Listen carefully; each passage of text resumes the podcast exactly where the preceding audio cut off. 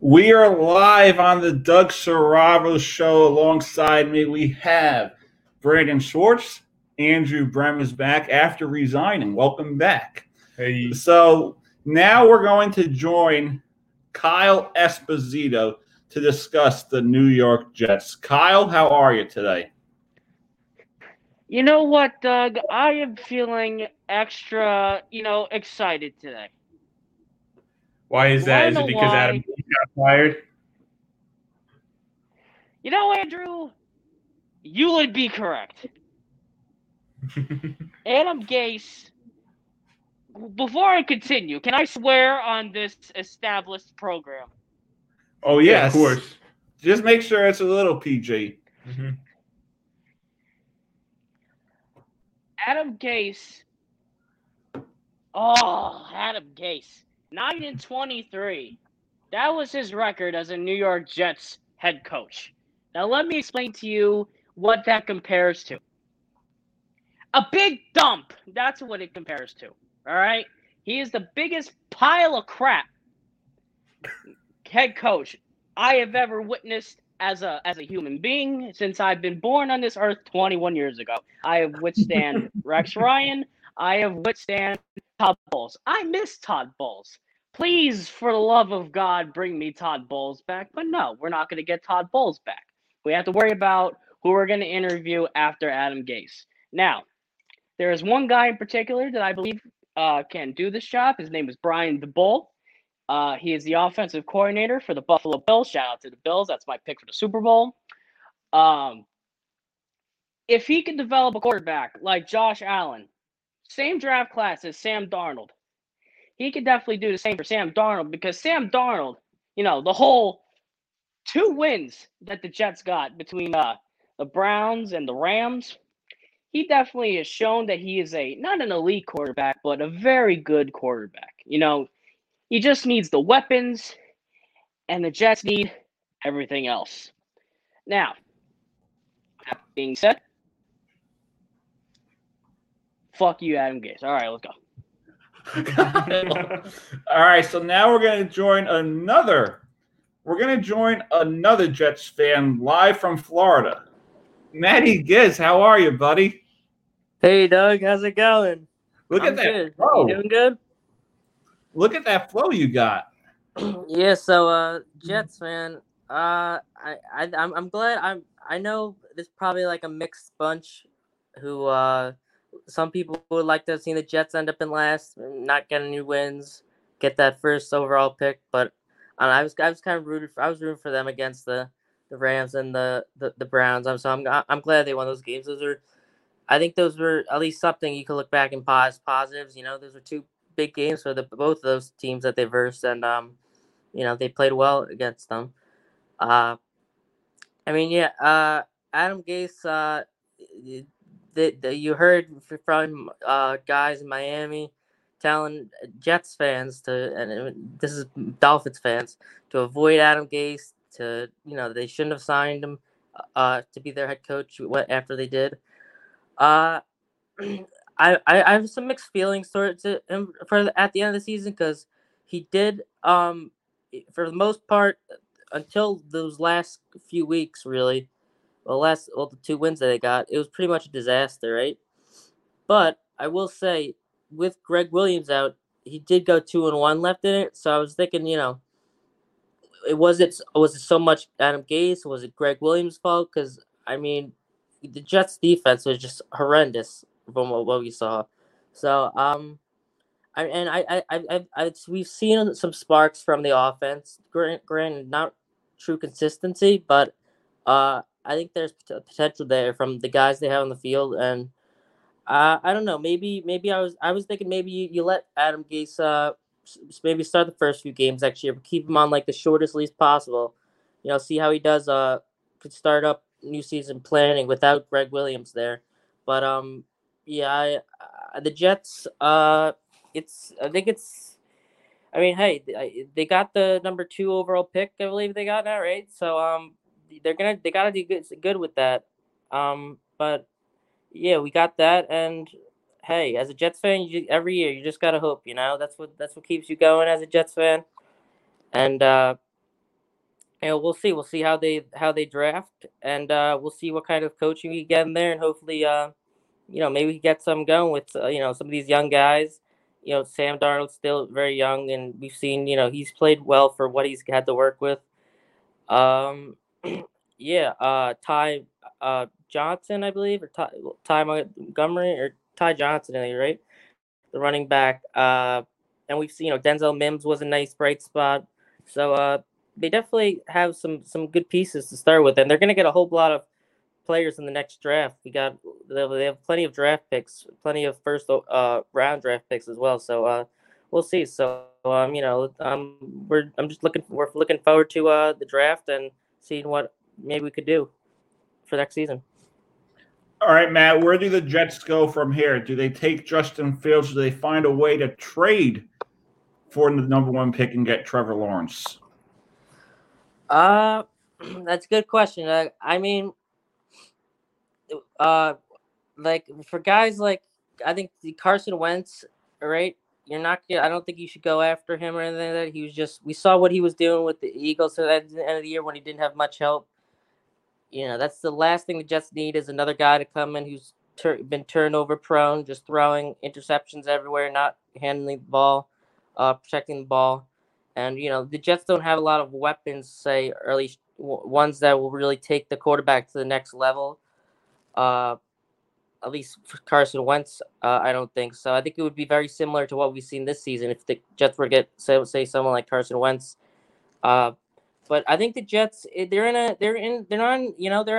actually in a pretty, they did go 2-14, but. There's an opportunity here. You got the second overall pick, and that's always good. Last time second overall pick. What was that when they had the draft like Keyshawn Johnson, I think, and they traded him too. Look what that happened with the Hall of Famer. So Jamal Adams is probably gonna end up like that as well. So the Jets, they've made so many questionable decisions throughout years, but I think maybe you trade that second overall pick and go maybe lower, wait a little longer in the draft, get someone else, or you just take Fields and see what you can do with him.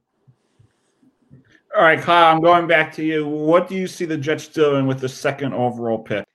Well, I can tell you right now, as understanding this team since I've been a fan since 2009. If they were to try to trade the number 2 pick, it would be like a homeless person trying to trade pebbles and food wrappers to another team that also has pebbles and food wrappers. The Jaguars are only good for cap space, which is a very intriguing position for if you want to have a head coaching job. But when it comes down to the number 2 overall pick, I do not see them trading it, like I said. I think that they either go for Justin Fields, which I personally think would be a bad idea because he has already shown that, yes, he scored 8,500 touchdowns against Trevor Lawrence, but Zach Wilson, the quarterback from BYU, is my pick, and I think is the pick that I think every Jets fan wants to see. I don't think that Justin Fields is the one, in my opinion. Matt, where do you stand with that opinion from Kyle Esposito? And then I'm going to let Brandon Schwartz join in and give his thoughts on that. So, it's like I said, it's Kyle's definitely got some good points in there, and I think we're Fields. We don't know. We just don't know yet. We've seen, especially as a Jets fan, it's hard to. When you're even with any of these quarterbacks, even Trevor Lawrence, if you just think a guy is going to come in to New York Jets organization as a quarterback and just turn the whole thing around, I feel like at this point with the Jets, we have to see it first, with any of these guys. So, it's a tough decision they'll have to make, but, like I said, you just got to hope. General managers, managements, ownerships, they've let us down a lot through the years, but you just all you got as a Jets fan is hope. You just got to hope that you can turn it around.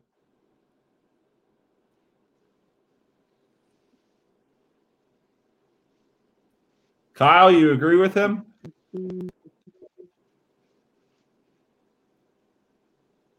Hello? Do you agree with Matt? I definitely think that there's some hope, you know, with the number 2 pick with any team, whether you're the top of the food chain or you're the bottom of the food chain. If you have the number 2 pick, you have potential to try to upgrade your team to as best as they can. But knowing the New York Jets as I've known them to fuck up on a couple things, if they don't draft the kicker in the first round, they're doing a great job. Obviously, we need help in great areas, but do not draft a kicker or a punter in the first round. Zach Wilson, all the way. That's how you build your future. And then we're top 10. I believe that we're top 10 in cap space. So that helps a lot, too. All right, Brandon, how do you feel about this? Well, the Jets, they're just going through a rebuilding process now. I mean, there is a chance you won't see Sam Darnold with the Jets next year. Could they make a big trade for Sam Darnold? Maybe, you know, you could trade for Trevor Lawrence, the number 1 pick. You know, we all know that the Jacksonville Jaguars got the first pick, and Trevor Lawrence likely knows where he's going in the Jacksonville Jaguars, but maybe the New York Jets would be a better destination for him. Maybe New York is a better city for him to play in than Jacksonville. But again, the Jets just got to see what they're going to do for the future. I mean, you got to hire a new coach. Question is who you're going to hire. I think the guy from Iowa State, Matt Campbell, could be a good candidate. I think he could be pretty good. But there's other guys out there that could be the next coach of the Jets. But we'll see what happens. I mean, question is what you're going to do with Sam Darnold, too. Will Sam Darnold stay or will he leave? And that's up to the Jets brass to figure out. We're going to go back to Matthew Gizzi. Matt, if you were the Jets, you mentioned a few years ago to go after someone like Luke Falk. You were wrong. So do you see the Jets going after a quarterback like maybe Zach Wilson? Well, I wouldn't exactly say I was wrong, considering we still have yet, like I said, to really see a player come to the Jets and perform to a high standard, right? The kid was only given maybe a couple games. It was he was going against New England Patriots, who had like the best defense that year, one of his games. So it was not a good situation for him. They didn't put him in good situations, and they threw him. It was trial by fire, and they just threw him in there, right? So I still think, I still think that kid had and he still does have potential, a lot of potential. But I think you still are looking for guys like that you could get late. I mean, we've seen the past few years in the draft, it has not been the first, second, or maybe even third quarterbacks that have went off the board who have had the most impact. I mean, Lamar Jackson, he went 32nd, last pick of the first round, right? We had Justin Herbert was like the third or fourth, I believe, quarterback taken, right? It went Burrow and then something like that, but he wasn't the first. He was so. You have very similar things like that happening. You can see with a lot of these young guys. Pat Mahomes wasn't the first pick in that draft either. He was like, and I think that was the one that I believe, you correct me if I'm wrong, Goff and Wentz went in that the same one as well. So I think the Jets, maybe you look for quarterbacks somewhere around there that maybe you could add in case it doesn't work out with Sam Darnold. But I think, you invested so much. You already invested the 3rd overall pick, which you had which they traded up for from the 6th overall pick when they drafted Sam Darnold that year. So you're kind of you gotta give him at least another year, see what he could do, but also maybe have someone else, young quarterback that can maybe step in if it doesn't work out. All right, so Matt, how are things in Florida? The Jacksonville Jaguars get the number 1 overall pick. Do you see them going to Trevor Lawrence or Justin Fields?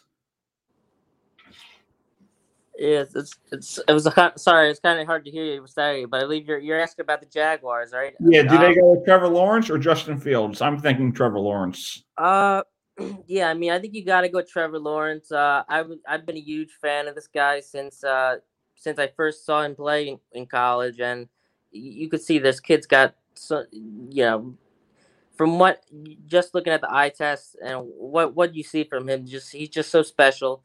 He's just got such talent, and just not only talent, but different things like leadership and just the great player and a great teammate. And, you know, he could win, and he shows that he could win, and he could win big at Clemson. So, I mean, I would like the Jets to get Trevor Lawrence. I don't know if it'll come to that. You know, Jaguars, I think, although they're not in as dire need of the quarterback as the Jets, I'd say, I think they still are looking for one, and I think they have the opportunity. So I don't know how you can really pass that up much, unless you trade back. So yeah, I think I still think if the Jets could get one of those two, which they will, right? Unless they decide to pass on them, I think we should at least have some kind of optimism with that. I mean, if we get Justin Fields, but Trevor Lawrence definitely, he's just a great player, and it'd just be awesome to have him in New York Jets uniform. That would be awesome for you guys. So we're going to take a quick break on the New York Jets. I'm going to have Brandon Schwartz come on to discuss the New York Giants' tough way for the Eagles to basically rig it against us. You know, taking out Jalen Hurts for Nate Sudfield. Embarrassing. We won our game. Eagles couldn't do the part for us. How do you feel about that? Where do you see the Giants going moving forward? Well, there's a lot to think. And I think the Giants, despite, you know, you got to say this is a really big improvement.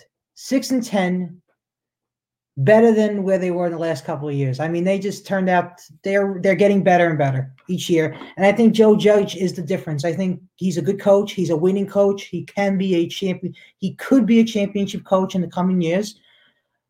But question is, and this is what everyone wants to know, will Daniel Jones be your face of the franchise future quarterback? Will he be your quarterback for a while? That's the question a lot of people don't know. Now, there is stuff he has to improve on. He has a good offensive line he works with. You know, I think he could be a little more – he needs to work on throwing for – he doesn't have a very long arm. He doesn't – pass far. He doesn't throw that many far passes and stuff, you know, and you know, the really good quarterbacks will make those good passes. You know, he's got to learn how to do that. And he can, I think he's got the potential to. Less turnovers would be great. And, you know, I think he's got to stay healthy too. The injuries hurt him. The injuries hurt him, and he's got to try and stay healthy when he can. But it was a tough loss against the Eagles last night. Very tough loss. And there are rumors saying that the Eagles purposely wanted to do that. Oh, I think so. Because they didn't want to see the Giants win the division. They wanted to purposely lose that game. This way the Giants wouldn't win the division. Jalen Hurts would have won that game for us. Jalen Hurts is a good quarterback. That guy, Nate Sudfield, and I was talking about it with my last night. I think one of the worst quarterbacks we've ever seen. He was horrible. I don't know if he was purposely slumping. I don't know if he was purposely playing bad just to lose the game, or is that just who he was? I mean, he just didn't have a good game at all. He didn't play well at all. And then Peterson came out and said, "Oh, I'm playing to win." No, you weren't. No, you weren't. It was obvious with our own eyes. But moving forward with the New York Giants, if they want to be successful, these are the three things we need. Number one, Joe Judge is going to be a great coach, so we don't even have to mention him. But I'm going with this. We need a healthy Saquon Barkley. That's number one. Number two, we need the O-line to perform. I don't even have to mention the defense because the defense is good. Defense and the coaching staff is leading us to the right direction. But we need a healthy Barkley, a great O-line. But most importantly, we need Daniel Jones to play at an elite status. Because if he plays inconsistent, commits turnovers when, you know, we're about to score in the end zone, that's going to be an issue. So if the Giants want to be successful moving forward, we need those three things to happen. We truly need it. And that's my own opinion. I'm going to have Andrew talk about his Las Vegas Raiders. I'm not talking about it. Oh, come on. I don't really know, but well, now we're in the playoffs now, so. No, you guys missed it, Andrew. What? The Raiders. Yeah, they did. Or do you mean we're going to talk about the playoffs? Yeah, we'll talk about the playoffs. All right, Andrew wants to talk about the playoffs. Yeah, anyways, I think the Buffalo Bills. All right, we'll get to that, but let's start with Kyle Esposito. Kyle. Hello, sir. You have going to the Super Bowl and why? All right. Now, this was a very difficult choice just because, well, not on the NFC side. Well, on the NFC side, I see the Green Bay Packers. I don't think you can see a better quarterback performing today besides Pat Mahomes than Aaron Rodgers. Aaron Rodgers, at 107 years old, it seems like he's been in the league for so long. He threw 48 touchdowns this year, and it doesn't seem like he's stopping it. It doesn't seem like Jordan Love, the backup quarterback that they drafted this year, will ever get any playing time unless Aaron Rodgers retires or he goes to the New York Jets. With that being said, on the AFC side, it was very difficult. I had the Chiefs, Bills, and Browns as my top three choices to go to the Super Bowl. And I think out of those three choices, I hate to say it, guys, I think it's the Browns. The Browns have a lot to pay they have a lot of motivation going into this season. This is their first. You really didn't go with the Browns? I'm going to go with the Browns going to the Super Bowl, not winning the Super Bowl, but they're going to go to the Super Bowl, and here's why. I think Baker's hungry for that. Wait, what? I think Baker is hungry for that, so I see a possibility. Yes, that's why I'm saying if you look at how Baker Mayfield has played between the last couple of weeks, granted he got shat on by the Jets, and that's a really difficult sentence for me to say. He's been playing like he wants it. He strives for it, and I just haven't seen a better Browns team since I came out the womb. So the Browns are definitely going to beat the Steelers because the Steelers, wow, are they shitting the bed right now? They gave up so many winnable wins.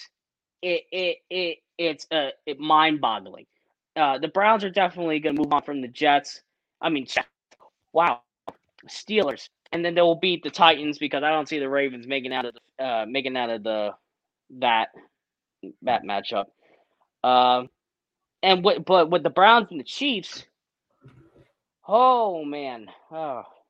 I definitely see the Browns winning that just because, you know, Nick Chubb. I watched Nick Chubb just massacre a man downfield. Just told him to get the hell out the way. I definitely see Browns, Packers. Packers win the Super Bowl this year. All right, Matt, I'm going to come to you now. Who is your team? And actually, let's do a bracket. Who do you have going to the Super Bowl? Man, there's. I tell you what, it should be good because we got a lot of really good teams at the top, right? But we have some teams that you could see almost any one of these guys taking it. I mean, a lot of, you know, we got, like you said, the Browns could be, you know, surprising. The Colts is another team that I think they gotta, you know, watch out for because that defense, I mean, that could stop anyone. I mean, there's just a lot of potential power players in this playoffs, as there should be, you know.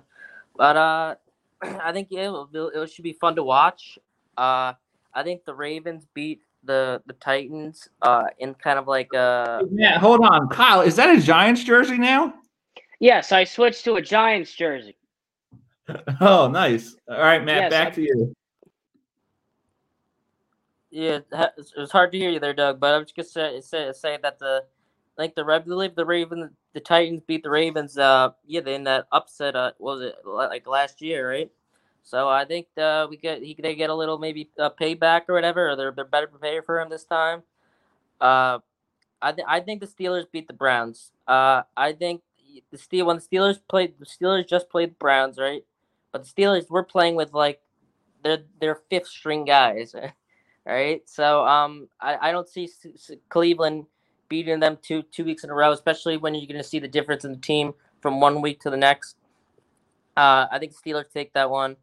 I like the Colts. Saints. They're another team to watch out for. Rams versus Seahawks. Both teams, one loss to the Jets, one loss to the Giants. They're both teams that they could also be very good. Tampa Bay, you should expect them to beat Washington, but yeah, you never know in the playoffs, you know. So but yeah, Green Bay and Chiefs definitely they should be great though. So it's like I said, it should be exciting to see. Exciting playoffs. I think it should be good.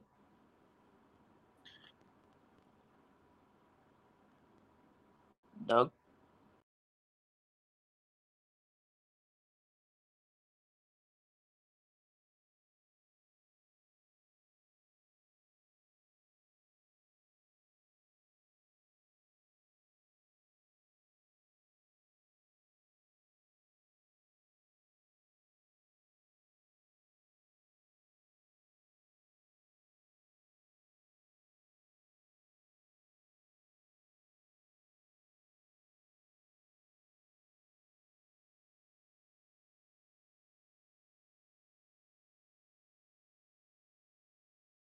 Brandon, who do you have going to the Super Bowl? I see the Bills going to the Super Bowl because the way I've seen them play in the last few games, they're just unstoppable. They clearly, to me, look like the best team in the league, especially yesterday's game. I mean, they just look dynamite. Yeah, and they're New York tough. Since they're in New York State, they're New York tough. That's right. And Andrew Cuomo was actually thrilled about it himself, and he wants to actually have people sit there. Yes. At the stadium, so he could sit there himself. But yeah, the Bills are going to go to the Super Bowl, and I think the Packers are going to be the NFC team that goes to the Super Bowl. I think Aaron Rodgers still has it. I think he's one of the best quarterbacks in the league. I think it'll be the Bills, Packers, Super Bowl. And I agree with you on the conference championship. I think it's going to be the Bills and the AFC conference championship. Yeah, right. It's going to be the Bills and the Chiefs. Yeah, the Bills. Yeah, the Bills are tough. They're New York tough. It's going to be the Bills and the Packers. They're New York tough. The Bills. It's going to be the Bills and the Packers for the Super Bowl, and that's going to be in Tampa Bay this year.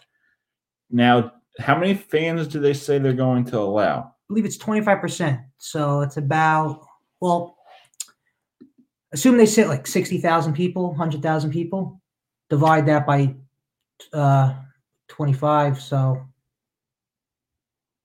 let's take a look. 100,000. Let's take a look right now. 100,000. Yeah, assume they said 100,000 people. Divided by 25 would be 4,000 people. How many? 4,000 people. Does that sound about right? 4,000 people? That's not bad. Yeah.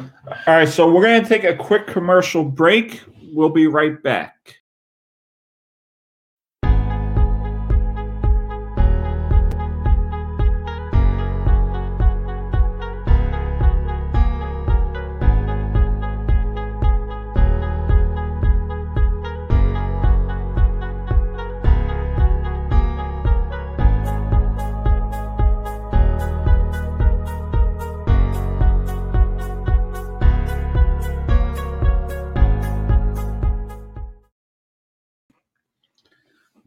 We are back on the Doug Serravo Show.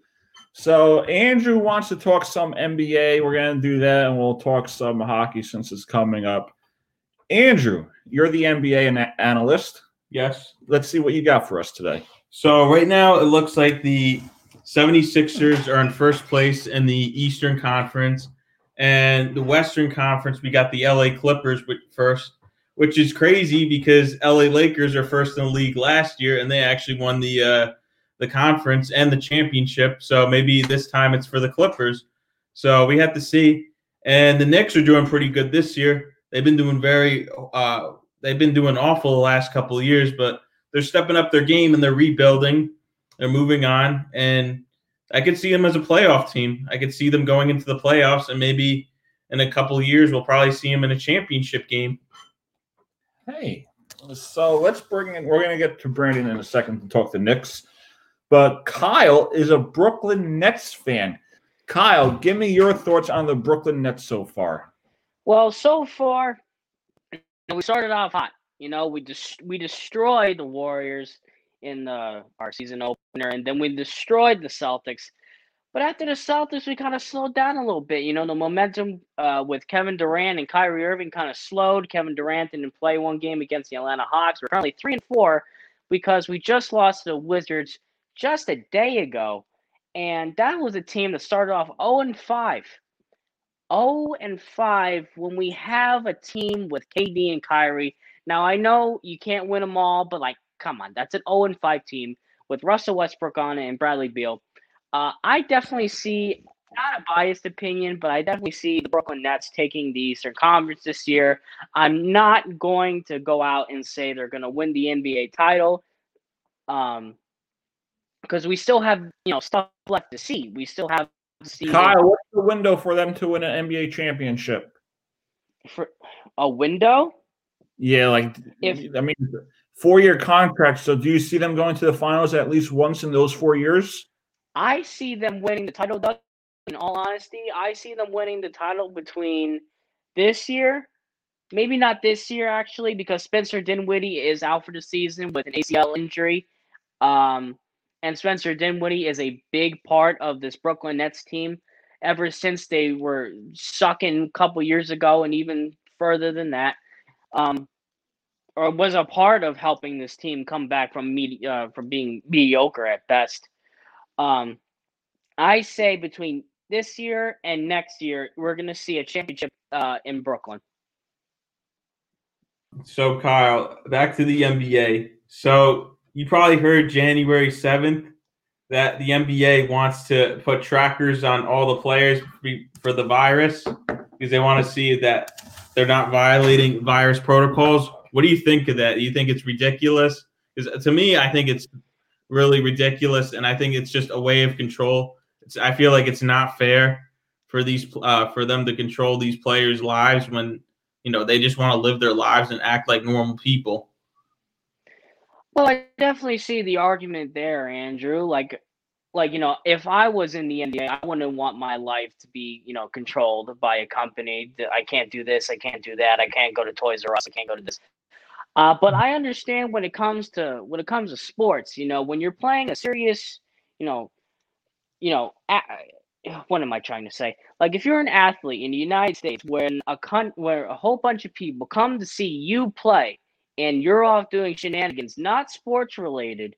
Like I know you have your personal lives, but when it comes to sports and winning a championship and when it means to the team and the players on that team, when everyone has to be at their 110%, I believe that this contact tracing is very necessary because if you're out just going to clubs like James Harden, who is not giving a crap in the world, if he's wearing a mask or getting, grinded on by a stripper, I think you need to keep track of where your players are going and make sure none of them got COVID so your team can win a championship this year. Yeah, that's true. But still, you could still test them. You could always, they could always tell you how they're feeling, regardless. So, I definitely agree that testing, testing along with, whatever else the NBA or whatever other organization has set for their players in terms of COVID.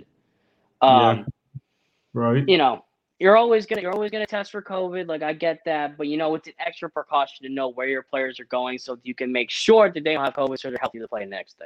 Yeah, that's true. But still, it's a little too far. I think it's just. As a civilian, I think it's ridiculous. But if I was looking into the point of view of a CEO or COO or someone in a position of power, I would definitely make sure that is a very much mandatory need for the NBA. Right, and another one more question. One more question from Andrew. So do you think the NBA, like a lot lately, I've been hearing a lot of things about the NBA in terms of patriotism and Americanism. Do you think it's – let's not get into politics tonight. Okay. Let's stay away from that. I want Brandon Schwartz to discuss his New York Knicks. Okay. So currently the New York Knicks are playing the Atlanta Hawks, and they're down by 6. They're looking good tonight. But the Atlanta Hawks are a tough team, so hopefully we can come out of Atlanta with a win today. But the past games, I really like what I've seen. They're showing that they could win, they could play, they could be competitive, they don't give up. So the old New York Knicks, you would see they would have a good first half, and in the second half they would really be bad. They would just like they would fall apart. They wouldn't be hitting shots. They would just let the other teams go on a rampage. But I've seen the opposite this year so far. This could be due to the Tom Thibodeau hire. Tom will make your players play hard. He will take you out if you make a mistake here and there. He don't give minutes. You earn your minutes with Tom Thibodeau, and I remember he said that on the press conferences. He earns your – you have to earn your minutes with the team. But I think the Knicks could be a playoff team within a couple of years. You know, they're 3-3 right now. Very early to determine how they're going to do for the season. But I think the Knicks fans should be very excited because we've been so bad for about 7 or 8 years already, and we're really – I think we're heading in the right direction now. Listen, we don't have Kyrie Irving. We don't have Kevin Durant. We don't have an all-star on our team. But I think RJ Barrett could be your next all-star potentially in the next few couple 2 to 3 years. R.J. Barrett's going to be a really good player. You could tell by the way he's ball handling is very well. He's got to work on his three-point shot. His three-point shot needs improvement, but I think that could be an easy fix for him. And Mitchell Robinson, the other night he looked really good. He just is a beast on the boards. He's just a monster. He could rebound. He could block shots like easy. He makes it look easy out there on the court. But yeah, I think the Knicks they're going to have a good team. I think having Tom Thibodeau as your coach is going to motivate the players. It's going to get them to play well. And I like the assistant coaches, Mike Woodson, Kenny Payne. Oh, Mike Woodson's back? Mike Woodson's back, yeah. I think the Knicks want to have Mike Woodson back. The fans loved him. Last time the Knicks were good was when they had Mike Woodson as their head coach. It feels like it's forever, though, because they've been so bad for 8 years already. But yeah, 2012. But the New York Knicks have a good future ahead of them, I believe, so – you don't have to remind me. I'm 9 years out of high school. Hopefully, we'll see. A Knicks Nets Eastern Conference Final matchup someday. Hey, Angie, you don't have to remind me. All right, we're going to take a quick commercial break, and then when we get back, I am going to talk with Matthew Gizzi about the National Hockey League. We'll be right back.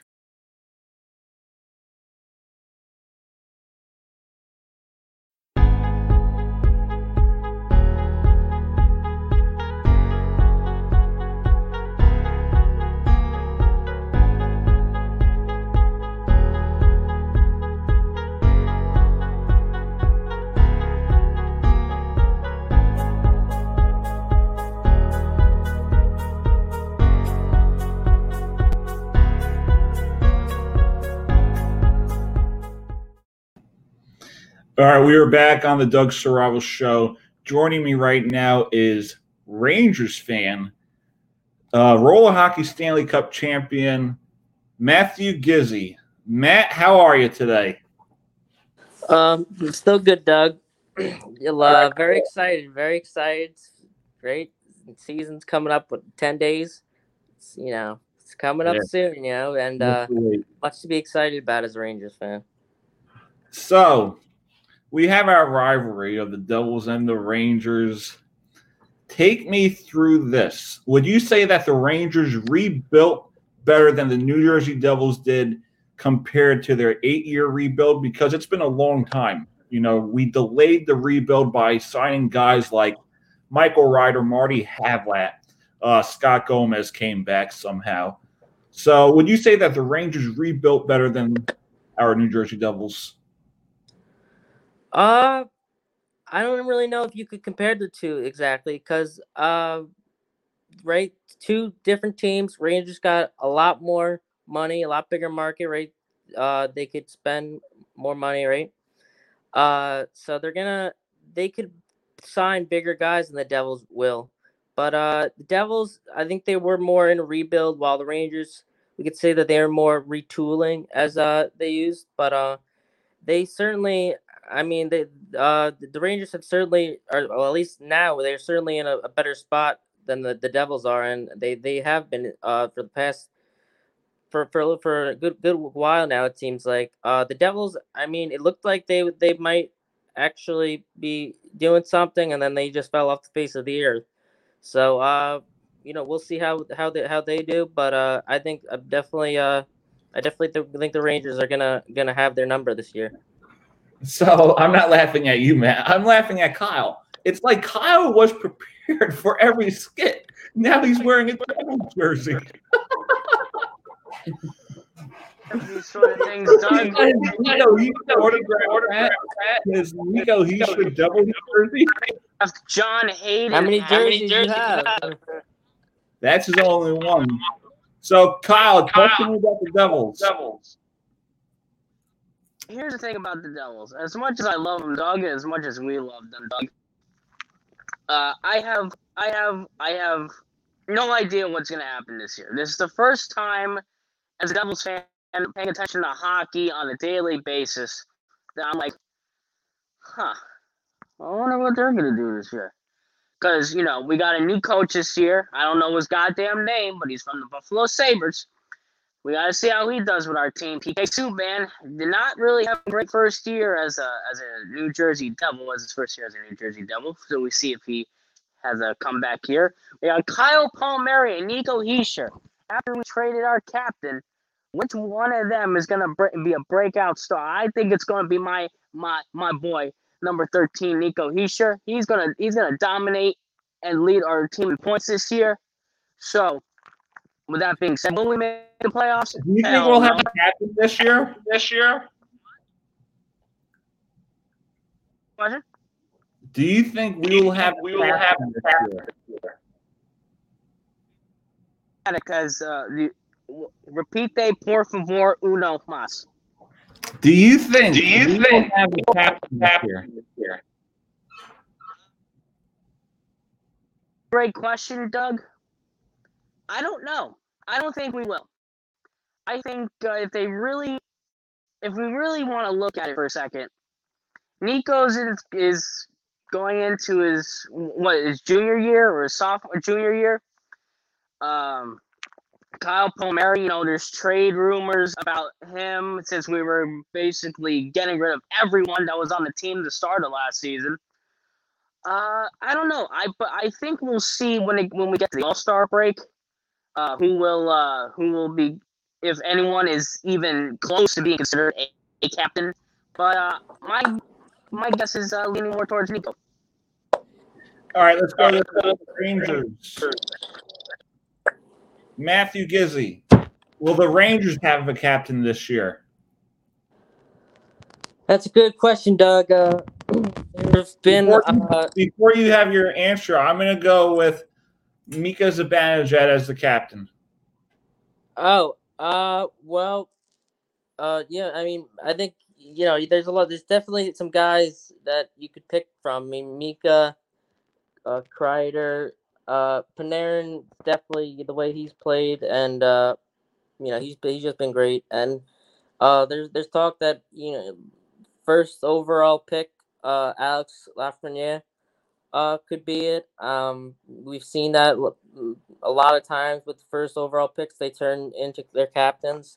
So I think they're gonna wait a little bit with who they have because they have such a good group of guys that they can pick from.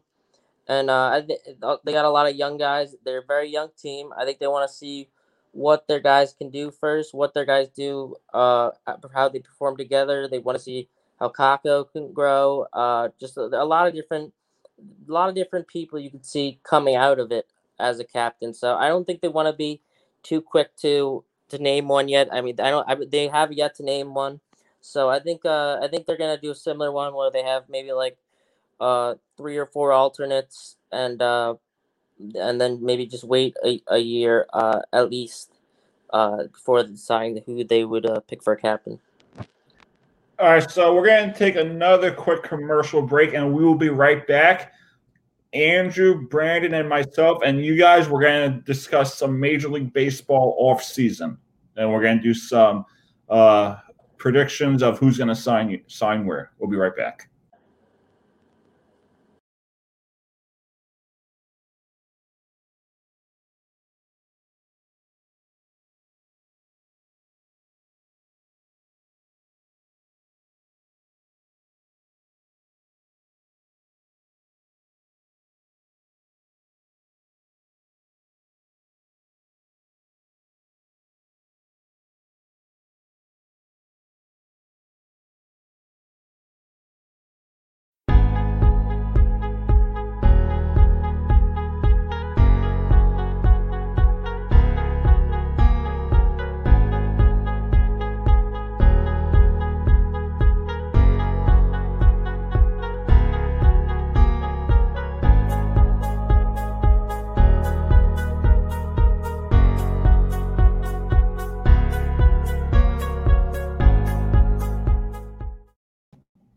So we are back on the Doug Serravo Show. Alongside me, we have Andrew Brehm, the Dodger fan, Brandon Schwartz, the Yankee fan, and I'm the only Rays fan here. So I guess Kyle was like so prepared because Kyle now has a Yankee jersey on.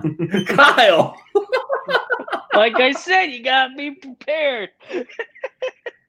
Oh, man. You are on a roll right now. Who's that, Gary Sanchez or What number is this? What jersey did I grab out the closet today? Yep, that's a Gary Sanchez. It could be Cano. It could be Cano. I would rather be Cano. Gary Sanchez kind of shit in the bed right now. So I'm going to let you have a conversation with Brandon, and you guys could see who the Yankees will sign this offseason. Okay, I'm down for that. Kyle, go. Stud. All right. Kluber. All right. Big question is going to be LeMahieu. Where do you think LeMahieu's going to end up? All right. As much as I want LeMahieu to sign with New York, and as much as he's beloved in New York right now, I have a very odd feeling that we will only get the answer to that depending on what we do with Tanaka, because Tanaka has come out and said that he is either going to re-sign with the New York Yankees or he's going back to Japan. And as much as I love Tanaka, I would rather have someone else other than Tanaka. Tanaka sometimes can be inconsistent, but most of the times he's a good player. I'm not gonna knock on him as a player because he's definitely good, but he definitely has his downsides. But if you lock up Tanaka, you get rid of LeMahieu. If Tanaka goes back to Japan, we sign LeMahieu and we just put in, and we just fill like the holes as we go with like little mini pieces. Because if you look at the Yankees on paper, we only need LeMahieu and that's it. And pitching, yes, that's always going to be an issue. Will Paxton have a turnaround year this year? We'll find out. But I think the main concern is LeMahieu re-signing with the Yankees. If he doesn't, I have a strong feeling he might go to Toronto. Because veteran presence is lacking in that organization. If you look at it, everyone's young. If when they have like a good, solid veteran to learn from, the Toronto Blue Jays are back to when Edwin and Jose were running that squad. Because Bichette and Vladimir and Cavan, they're the future of Major League Baseball. That's no question. The Toronto Blue Jays within the next 5 years are going to win a World Series ring. It's also my opinion. And actually, Toronto Blue Jays were probably, if they stay with those three, they're going to be top of AL East for quite some time, in my opinion. Yeah, I agree with you on Tanaka. I think Tanaka, I'd rather have LeMahieu back here in New York than Tanaka, because I think the Yankees could fill that pitching spot for Tanaka and maybe go out and sign a Trevor Bauer, who can bring, a different style of pitching into New York. I don't know if Bauer would be willing to join in the Yankees. I don't know if he's meant to be in New York, but he could bring he's got that nasty curveball. He's got he's got a nasty style of pitching that he could bring to this team. The question also is, will Severino stay healthy? Can Paxton, like you said, will he stay healthy? And of course, Garrett Cole. Will Garrett Cole be? We got to make sure Garrett Cole is at the top of our list. Make sure he's in that, in case the Yankees are in a playoff position where they need him. You got to make sure you have him ready to go in like a Game 7 situation in case you need him. But yeah, I think Tanaka. I don't think the Yankees should focus on Tanaka right now. I think they should focus more on LeMahieu, because I think LeMahieu, like you said, is pretty much most of the team. He's our heart and soul. I mean, he gets us those clutch hits when we need, and I'm not knocking the other guys on the team. Aaron Judge is a great hitter. He's the face of his franchise. Gary Sanchez is a good hitter, but he's got work to do. Giancarlo, they're all good players. LeMahieu should be our priority right now. And I think Brian Cashman has made that clear. He wants to make LeMahieu a priority. I will say that, as a dark horse priority, and I don't think really anyone's talking about it, if you want Gary Sanchez to get better and want to learn from an actual catcher, I say we go out and sign Yadier Molina as a backup catcher. Yadier has been in the league for so long. He's won World Series. He knows what the hell he's doing. He's kind of getting disgruntled with the Cardinals because he's not back yet. As far as to my knowledge, I don't think he signed anywhere yet. So if the Yankees were smart and wanted to help Gary Sanchez succeed in New York and want to fix their catcher problems, sign Yachty and have him work with Gary Sanchez. That's how you fix Gary. Yeah, I agree. I like Yachty. I think he's a good veteran catcher to have. You definitely. I mean, you also have Higashioka too, who's a good backup catcher. But you might need. I mean, I think you need another guy like a Yadier Molina. This way, you have you need a veteran catcher. You need somebody like that on your roster. And there's also a report today saying that Yasiel Puig is interested in joining. Is a potential target maybe for the Yankees. What do you think about that? Well, if I know the Yankees right now, we got to worry about Aaron Judge and Giancarlo Stanton being healthy, and Aaron Hicks. And all three of them at one point this season have gotten hurt and goes on the IR. Now, we just gone in. It wasn't a major signing, but we went out and signed Socrates Brito, who not a lot of people know. He was an outfielder for the Diamondbacks for a cup of coffee. And and I don't know his stats too well, but he is an outfielder. But if I know his name, then he must be pretty good. So he's a good person to put as a precaution in case they get hurt. Yasiel Puig, cover of MLB The Show a couple years ago, was the big talk of the town in Los Angeles. Kind of declined after he went to the Reds, and then he went to the Braves before he had COVID. I think the Yankees give him a chance. I think he'll strive in New York. I think he's a very New York-built player. He kind of reminds me of a younger, more hungrier Lucas Duda, the way he swings that fucking bat and just freaking demolishes the ball. Yeah, you could use a player like that, like a Lucas Duda kind of hitter. Yeah, so I definitely think Yasiel Puig will be a New York Yankee. As for what you were talking about before with Trevor Bauer, as much as a fan myself that I would love to have Trevor Bauer on the New York Yankees, I don't think the New York Yankees New York Yankees are a traditional-based organization, and they like to do things a certain way. Trevor Bauer is a very unorthodox pitcher when it comes to, his mannerisms and the way he looks at the game. He's kind of him and Greinke are kind of in the same boat. They're both kind of crazy, but in, a good way. They have their own, kind of thing to them where they succeed. But I don't know. When it comes to the Yankees, that's why Greinke never came to the Yankees either.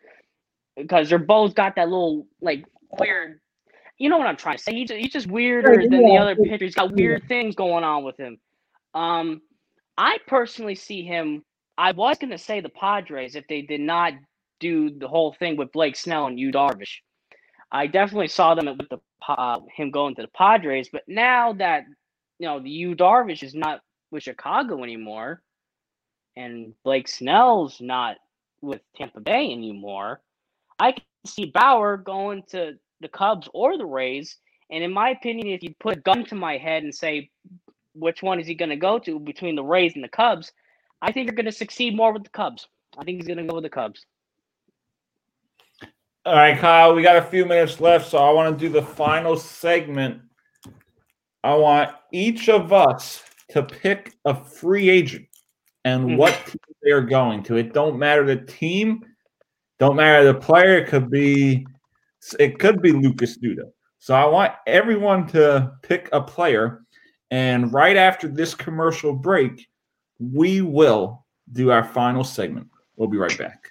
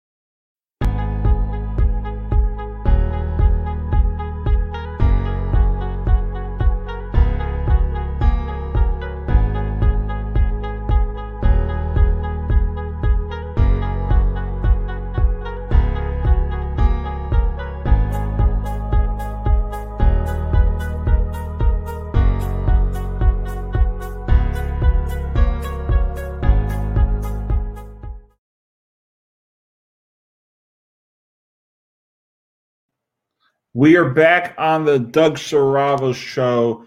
Once again, thank you for supporting us. Thank you for watching us. I am going to start with Kyle and his free agency prediction. So, Kyle, who do you have signing this winter or spring, as it's January and guys haven't signed yet? Well, Doug, I want to stick with the New York Yankees theme because that is my team, and I feel like I would know, but I know the team better than anyone. Me and Brandon do. I had already mentioned Yadier Molina should come and be a veteran catcher for the Gary Sanchez. But if we want to look, similar to that, Andrelton Simmons, I think he should be a New York Yankee just because, there has been times Gleyber Torres, he needs some help at the shortstop position. He bobbled some balls, kind of gave up some defensive plays for us this past season. And, we never know. We don't know what's going to happen with DJ LeMahieu, And I think Andrelton Simmons is that veteran guy you need in the locker room to help guys like Gleyber Torres while also helping the position in that you don't know if LeMahieu's coming back to the Yankees or not. So I think if LeMahieu goes, the next best option is to have Andrelton Simmons a part of your team. That is an interesting signing. I am going to go to Brandon Schwartz now to say who he has signing this winter. Well, I'm going to go – I think George Springer is going to end up in New York Mets. I think Steve Cohen era begins now with a major signing in George Springer. I think George Springer would mean a lot to this New York Mets franchise.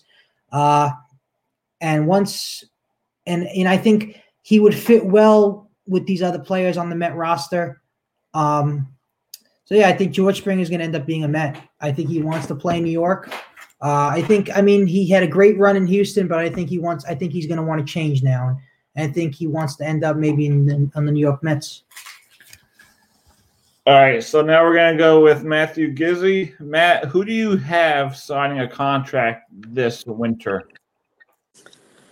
I think that George Springer. I think George Springer goes to the Mets. I really do. I think it would be a good fit. You know, Steve Cohen, the Mets, they have the money. I think they want to.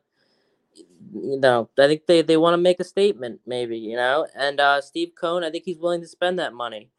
So I think George Springer goes to the Mets. I think the Padres. I think they haven't. I think they win the division this year coming up. I think the Dodgers have a hangover.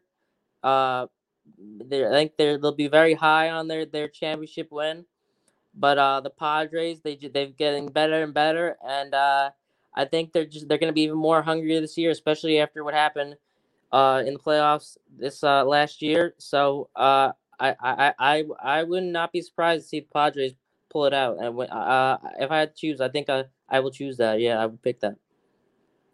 So for me, I'm going to go with JT Realmuto to the Washington Nationals. I just think that, you know, this is a team that still wants to win. And when you have a pitcher like Max Scherzer, Steven Strasburg, you know, they want an elite catcher. I mean, Yan Gomes, Kurt Suzuki, they're good, but they're not at that elite status. You know, you could say championship caliber because they did lead them to a World Series. But I just believe that he wants to win, and I'm not sure if the Mets could win right away. I just think that the Nationals are hungry to get back there, and I think if last year it wasn't a 60-game season, I think that they could have went on a run. I know my co-host Andrew Brehm predicted them to – you know, make it to the playoffs after starting 14-25, but we know how that went. And to conclude, we're going to go with Andrew Brehm and who he decided to pick as a free agency prediction. Andrew, Todd Frazier. Even though he probably wants to be in the, he probably wants to stay with the Mets. I think he would be good for the Dodgers since he is a star player on the Mets, and since the Dodgers just won a championship. You know, I think he would be the perfect fit for the team. That's it? Yeah, but I think he's going to stay with the Mets because I think he wants to be a local boy since he lives in Toms River, New Jersey. So I think he wants to be close to home, see his family. So, but I think, you know, Dodgers would be a good pick as well. But I think the Mets are going to be his. Yeah, especially team. If we don't know what's going to happen with Justin Turner. That's a good backup. Yeah, and another thing is that they're not even sure if they're going to start March 31st because of the pandemic. Yeah, everything's on hold right now. But they could still do it. I mean, they can. Because look at the NFL. They started the regular season. Yes, they did, and they made it work. NHL made it work. NBA. Exactly, like they did it. I don't see how MLB could do it. And since they're outside, it should be, you know, as they say. When you're outside, you're a lot less risk to get COVID. And just trying to talk political again.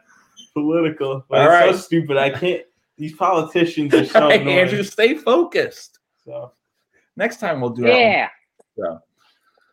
So again, thank you for joining me on the Doug Serravo Show. Thank you for supporting Serravo Broadcasting. Alongside me, we have Andrew Brehm. We have Brandon Schwartz.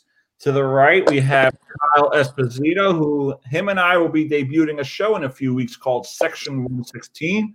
It's going to be a doubles podcast. And below us, we had Matt Gizzi join the show for the first time ever. Matt, thank you for joining me. I truly appreciate it. Thank you, Doug. I had a lot of fun. God bless. All right, God bless. Thank you, guys. We'll see you guys next time. Peace.